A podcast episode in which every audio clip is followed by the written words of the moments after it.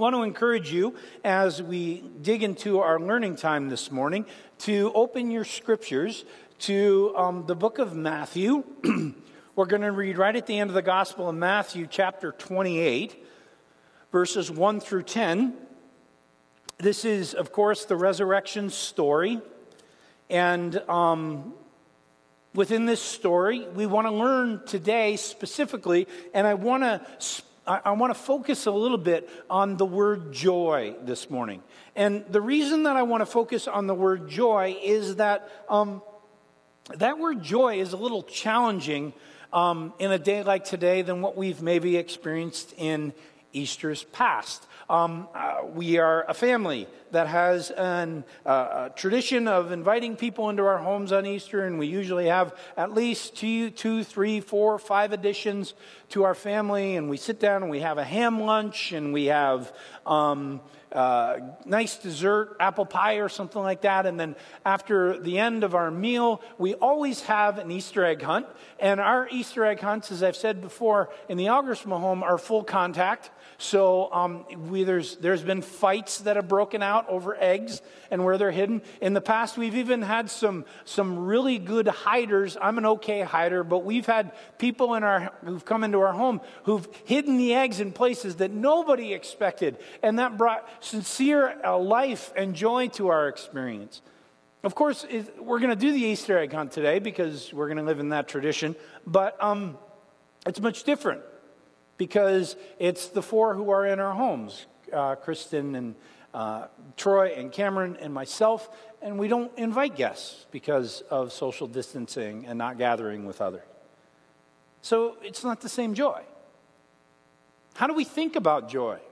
Than in a day like today. This is not what we expect. We don't get to come into the parking lot and, as we're walking up to the church, say, He is risen, or reply with, He, he is risen indeed, several times. We don't come in having, um, you know, the colorful pastels on like I'm wearing this morning, or sort of the Easter outfit that, that sort of denotes this level of joy. We can't come and, and see this wonderful thing that um, both the Heemsters and the Cowies created for us and, and blessed us with. You can see it on the video, but you don't get to experience what this room is like. It's not the same joy. And yet, within that, we know the truth still is very real, of course. Christ is risen. And in fact, I want to put in front of you this morning that the resurrection of Christ has significant more power to bring us joy on a Sunday like this Sunday than it does perhaps in Easters of years past. Because as we understand more what joy is, and joy being that thing where, regardless of whatever our circumstances are, we know the victory, the power, the presence, the grace, and the love of the resurrected Christ, in a day like today, that has more power for us to understand. It's more challenge for us to understand how we gain that joy and how we pursue it.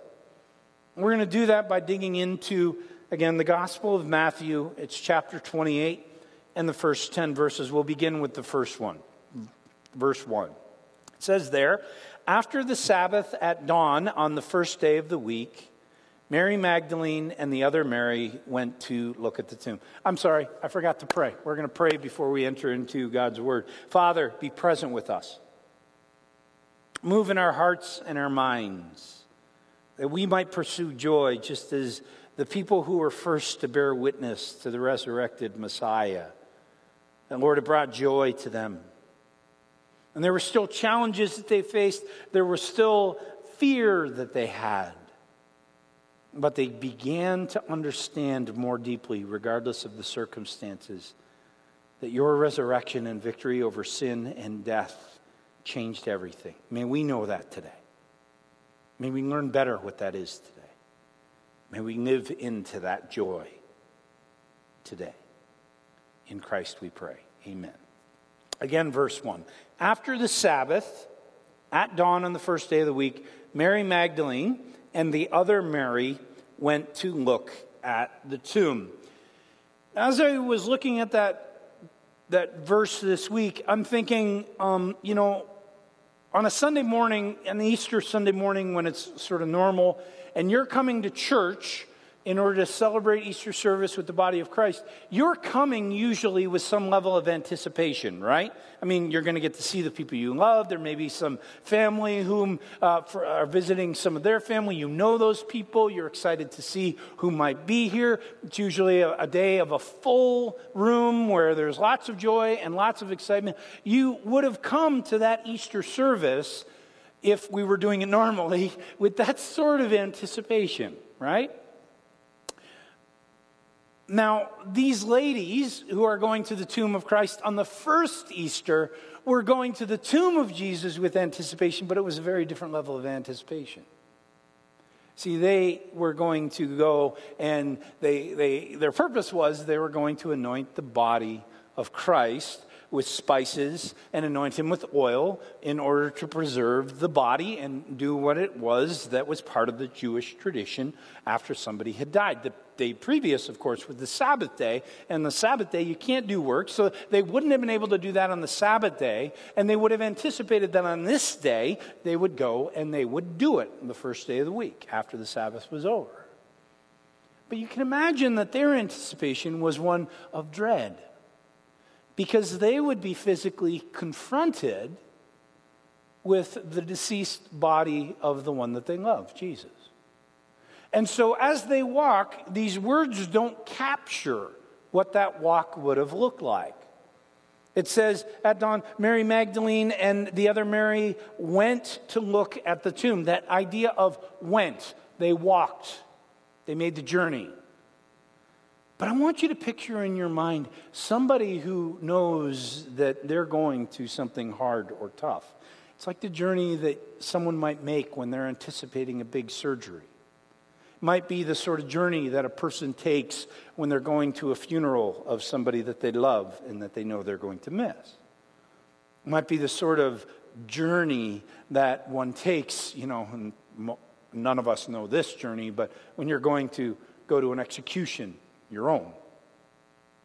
It's this anticipation of dread. And these women were going to the tomb of Jesus with that dread. And so all of a sudden, when they get there and they're confronted with what they're confronted with, they're moving from that spot of dread to a completely different spot in a moment for us to learn what that means as we understand better what joy is, as these ladies capture joy in their experience of the first Easter, verses 2 through 4. There was a violent earthquake. For an angel of the Lord came down from heaven and going to the tomb, rolled back the stone and sat on it. His appearance was as lightning, and his clothes were white as snow. The guards were so afraid of him that they shook and became like dead men.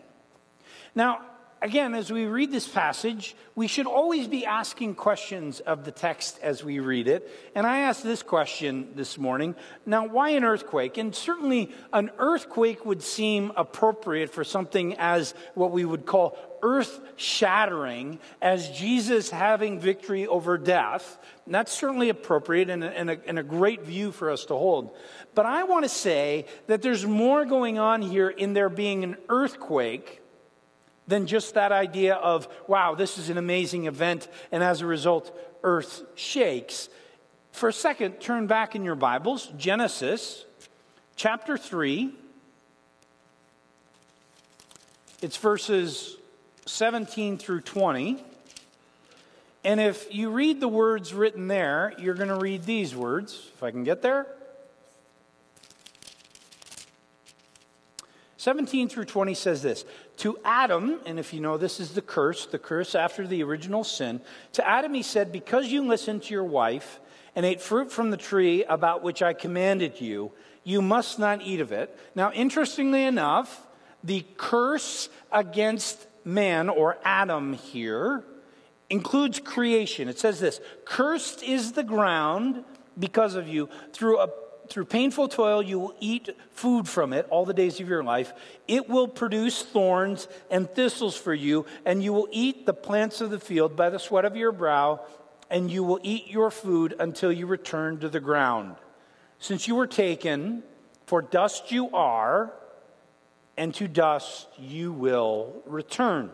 That's the original curse for man. There's another curse for woman, but there's a curse for man. And that in that curse for man is captured the curse that creation knows. And creation knows that it will produce thorns and thistles and make it hard for mankind to produce some sort of living for himself and themselves. But additionally, the curse of creation is to receive the dead bodies of all of humanity. On this particular first Easter Sunday, it changes. It changes in that a body has been interred in the ground, put in a tomb, which had happened. Joseph of Arimathea put the body in the tomb. But on this day, creation gives up its curse. On this day, mankind, humankind, does not return to dust. For the first time ever in the history of all creation, one that has been received in fulfillment of the curse of creation is given up because there's victory in Jesus over death. That's why the earth quakes. Earth is the first one to give testimony to the transformation we know in Christ, in a risen Christ. The earthquake, in many ways, I hear it as creation giving praise to a risen God. This is what earth can do to shout out, He is risen. And it does it because Christ's work is not just a redemption of all humanity. Because the curse of Genesis 3 was not experienced just by humanity, it was also experienced by creation. In the earthquake, we hear creation being redeemed. Another interesting note is that the guards fall. What is the word that it says? They became like dead men. And it's interesting, too, they're bearing witness to an angel. And just so we're all clear, angels are creations of God. They are not, they are heavenly beings, but they are not eternal beings, as God the Son and the Spirit are eternal. And even in seeing the angel, of God coming to proclaim the resurrection of Jesus, these men fall as if they're dead because they're overwhelmed with what they see. That's a creation.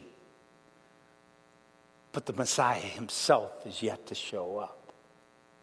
Now, I was thinking this week even about how creation continues to live into the redemptive work of Christ. And I was thinking about that because, as, as many of you know, with um, some of the changes in our culture and in our society right now, that there are, there's less travel, right? I mean, all of us have probably driven less than we ever have in the past 20 years.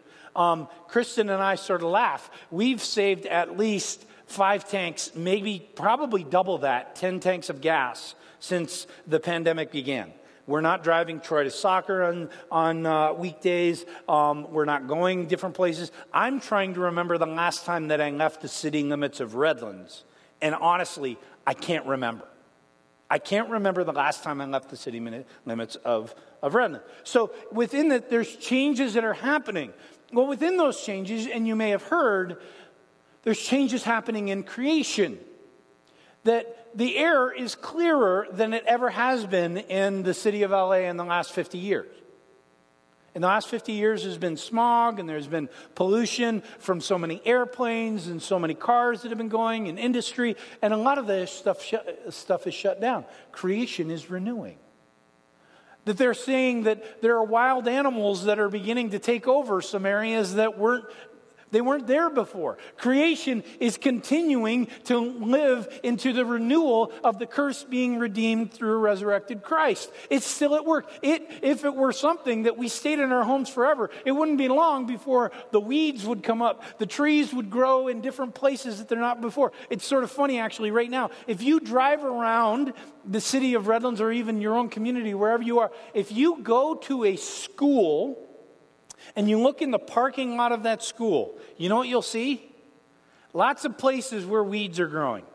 We're not far from Smiley School. Kristen and I do our walk regularly, and we walk right by Smiley School. And as we walk, we're noticing these are not like small little tufts of grass either. These are getting to being like a foot, two feet tall, because creation continues to renew itself.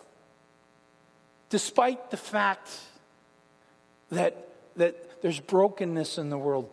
Creation shows us that God is still in control, renewing his creation, renewing his people for all things. And we, we can be reminded in creation living into this pandemic in a different way than we are. That creation itself is living into the joy for which God created it to continue to express life and to worship God with the way that creation was designed. We can do that despite the fact that we're surrounded by the sickness, the virus, the social distancing. We too can continue to spring into the joy of the life that God has for us. That's part of the victory of Easter in us is that we are reminded that in Jesus, life can come from death.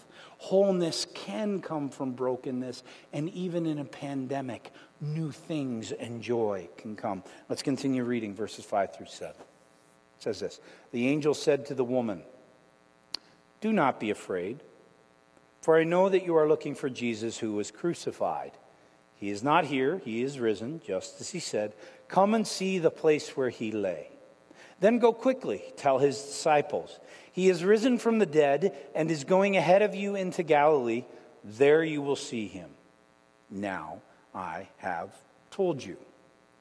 So we get the conversation, which one of the, one of the most interesting statements, and I, I think I've, I've said this before. The angel says, Do not be afraid. This is the same angel that scared the guards so bad that they're as dead. So you can imagine these women who are already coming with, with this level of gravity and weight, anticipating seeing the body of Jesus. Now all of a sudden they're create, confronted with this incredible, beautiful creature standing before him, before them in all this glory. You can imagine that that phrase, do not afraid, yeah, like, right. Forget that. We're terrified right now.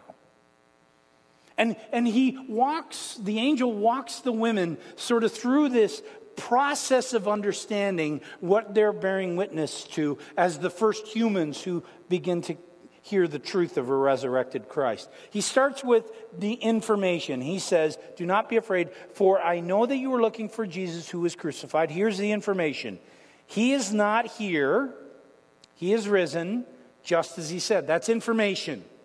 And He's making sure that they know here's what you need to know today. But then he moves. The angel moves. He says confirmation to them. He says this Come and see the place where he lay. He's giving them an opportunity to see and know what it is that is happening. Information, confirmation, and then finally, he calls them to proclamation. You're welcome, Bill Bierling, by the way. You'd like that. Information, confirmation, proclamation. He calls them to proclamation. He says, Then go quickly and tell the disciples these words He is risen from the dead and is going ahead of you into Galilee. There you will see him. So, this movement of the angel to the first, pers- first people to understand and know about the resurrected Jesus has, has these movements information, confirmation, but then he moves them to proclamation. You can't just receive what you know, you have to do something with it. Now, their instructions are to go to the disciples, tell them. And eventually we hear that the disciples are instructed. I was just looking at the book of John this morning. And when Christ shows himself to his disciples, he says the same thing I send you just in the same way that the Father sent me. Now you're going to go and do my work. So that proclamation begins with these women, then it goes to the disciples, and then it goes out to the world and it goes to us. So you and I are hearing the words this morning. We're receiving the information we're getting confirmation that Christ is risen, and now we're being called this morning to proclamation. We're being called to go say it. One of the beautiful parts about Easter morning, and many of you notice this, is on social media. You see many of your friends and people that you know saying words like, He is risen posting Easter passages, posting pictures of, of worship or, or something that they're doing to live into that proclamation of Easter. But, but the challenge is even greater because it's more than that, right? We're called to go into the world that we know and proclaim the truth of the resurrected Christ. We receive the information that's been confirmed in our lives that we know the power of the grace of Jesus, and now we're called to go and speak it to the world around us. But there's a barrier, and it's a barrier that all of us know. And if we look at this passage clearly and carefully, we'll see that it's a barrier that Christ and the angel confront in this passage. And we need it to be confronted in our lives. And if it's not, it takes away our joy. We'll grab it here in this last section, verses 8 through 10. So the women hurried away from the tomb, afraid yet filled with joy, and ran to tell his disciples.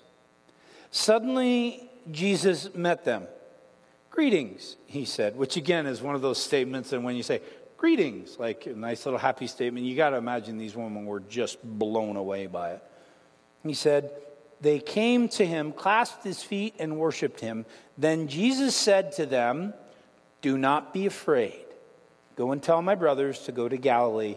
There they will see him. So, in the first section, up until verse 8, we hear the women getting, they get the um, information, they get the confirmation, then they get called to proclamation, and they're going to go do it, but almost. How do we know they do it almost? Well, they do this. They go, so the women hurried away from the tomb, verse 8, afraid. Why is that word important? Afraid. What did the angel commanded them? What did the angel said? He said, "Do not be afraid." And yet, here the women are afraid.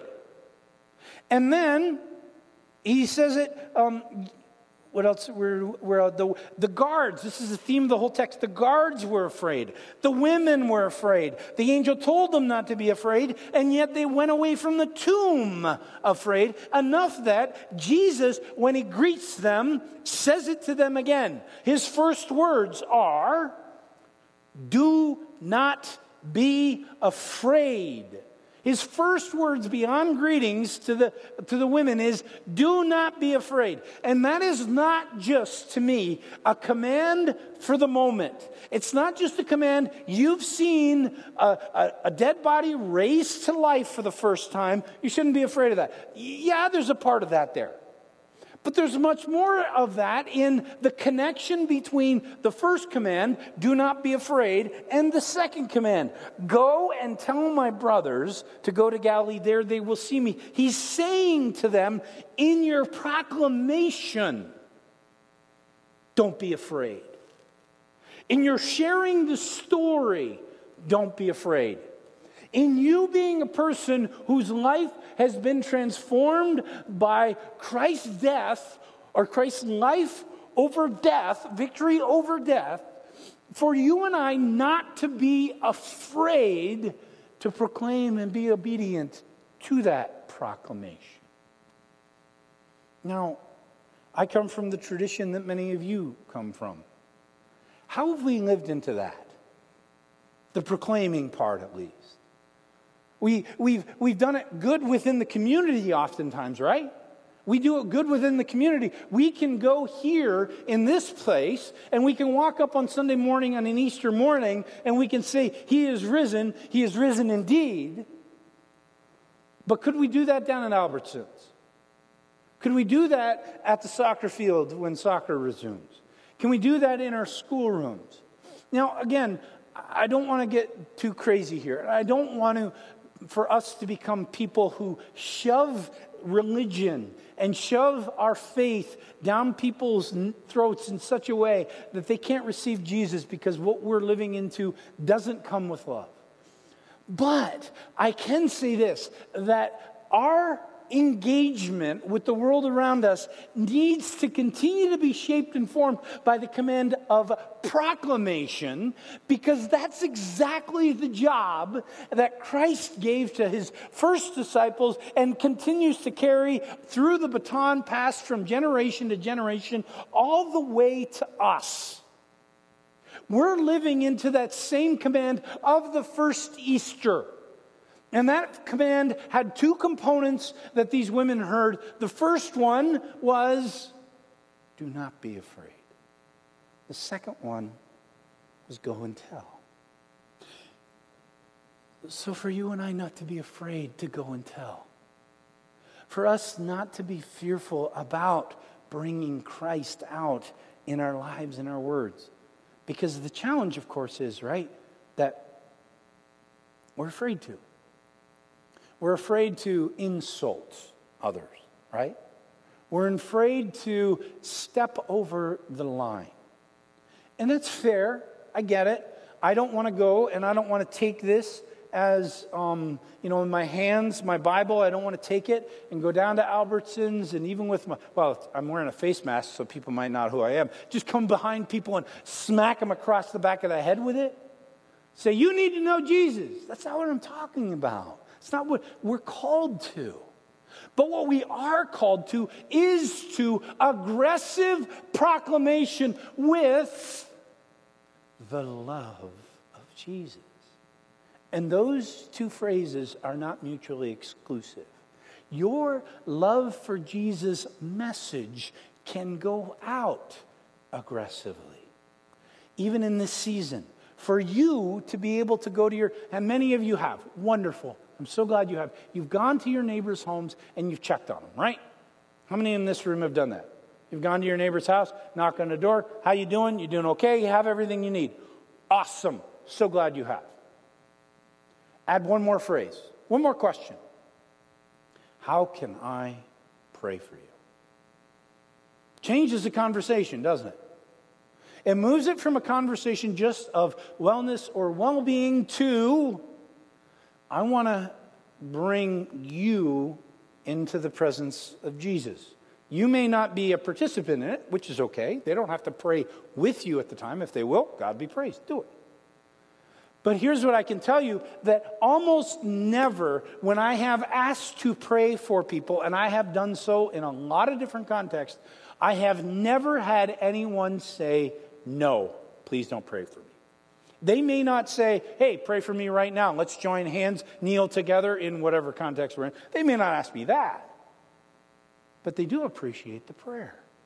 It moves that relationship and that conversation to a proclamation relationship. For you, when you do interact with your neighbors, when you do give a blessing, and I know that some of you are really good, some of you have sewn face masks all over the place.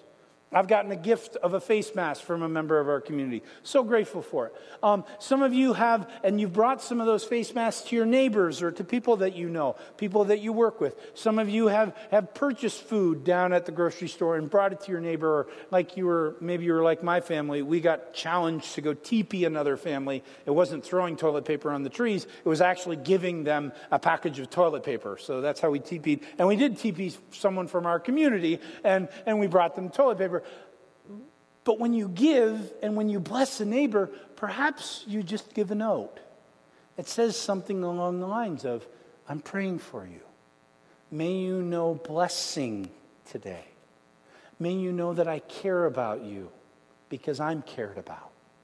Those phrases and those ideas of bringing Jesus even into those challenging conversations and challenging relationships that we have with our neighbors, our coworkers, and our friends is a way for us to live out the obedience to go and proclaim.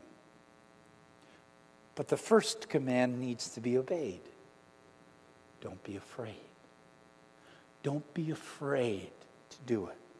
You may be fearful of another's judgment, of a person viewing you as a Christian crazy. And believe me, I see a lot of Christian crazies in the world. But if we do so with love and tenderness, with respect for what God is doing in that person's life, and we simply want to be included with it, and within that relationship, we have a desire simply to bring Jesus into it, to be obedient to that command to proclaim. God's going to honor that.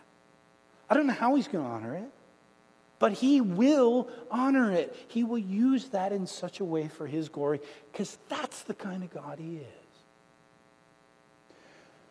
Well, friends, how do we think then about where we're afraid?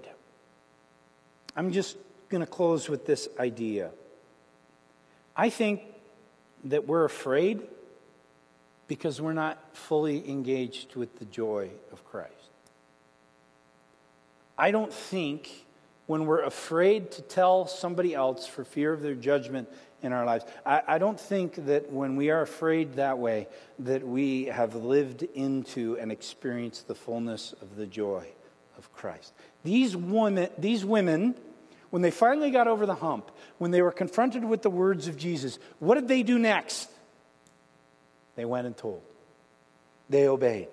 They bore witness to that thing which had changed everything, and there was nothing that they could do but obey because their joy was full. Every part of themselves was changed by the resurrection of Jesus. And when everything about us is changed with the resurrection of Christ, our joy, this is one of those biblical phrases, is made complete. In its completion, we are empowered to move beyond fear. We're not afraid. We're not afraid of what the world thinks, what anyone else thinks of a person's judgment. What we do in love, what we do in the fullness of joy, what we do out of gratitude for what Christ has done for us, we're moved beyond our fear. And we say, Lord, you're going to do what you're going to do. You're going you're going to take this and you're going to take this offering, you're going to take this sacrifice, and you're going to do with it what you will. Friends, my challenge to all of us is today is how much does Easter bring you joy?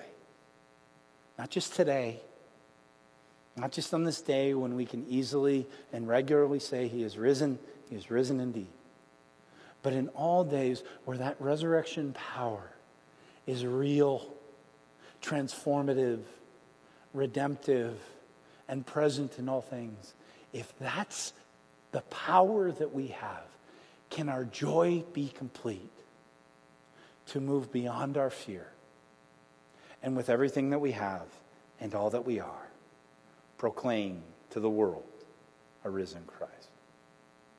Would you pray with me? Father, our joy has been made complete in the risen Christ. It is for us to acknowledge it and be empowered by that joy, be empowered by that life, that grace, that love.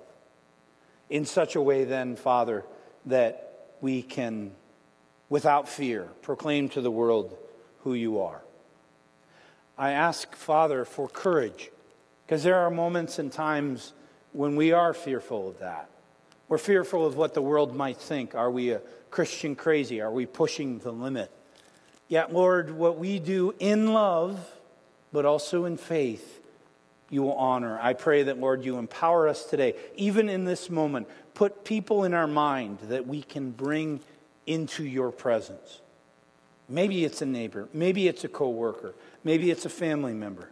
We can remind them, Father, that you are God and that you have given them the gift of grace if they will but acknowledge you, worship you, and accept that gift for what it is.